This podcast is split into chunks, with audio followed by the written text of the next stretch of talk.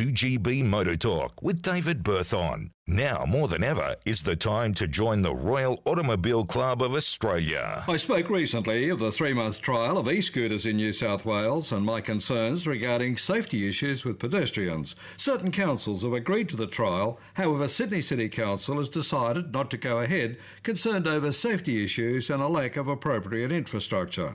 Under the conditions of the e scooter trial, riding can only take place on bike paths and shared paths.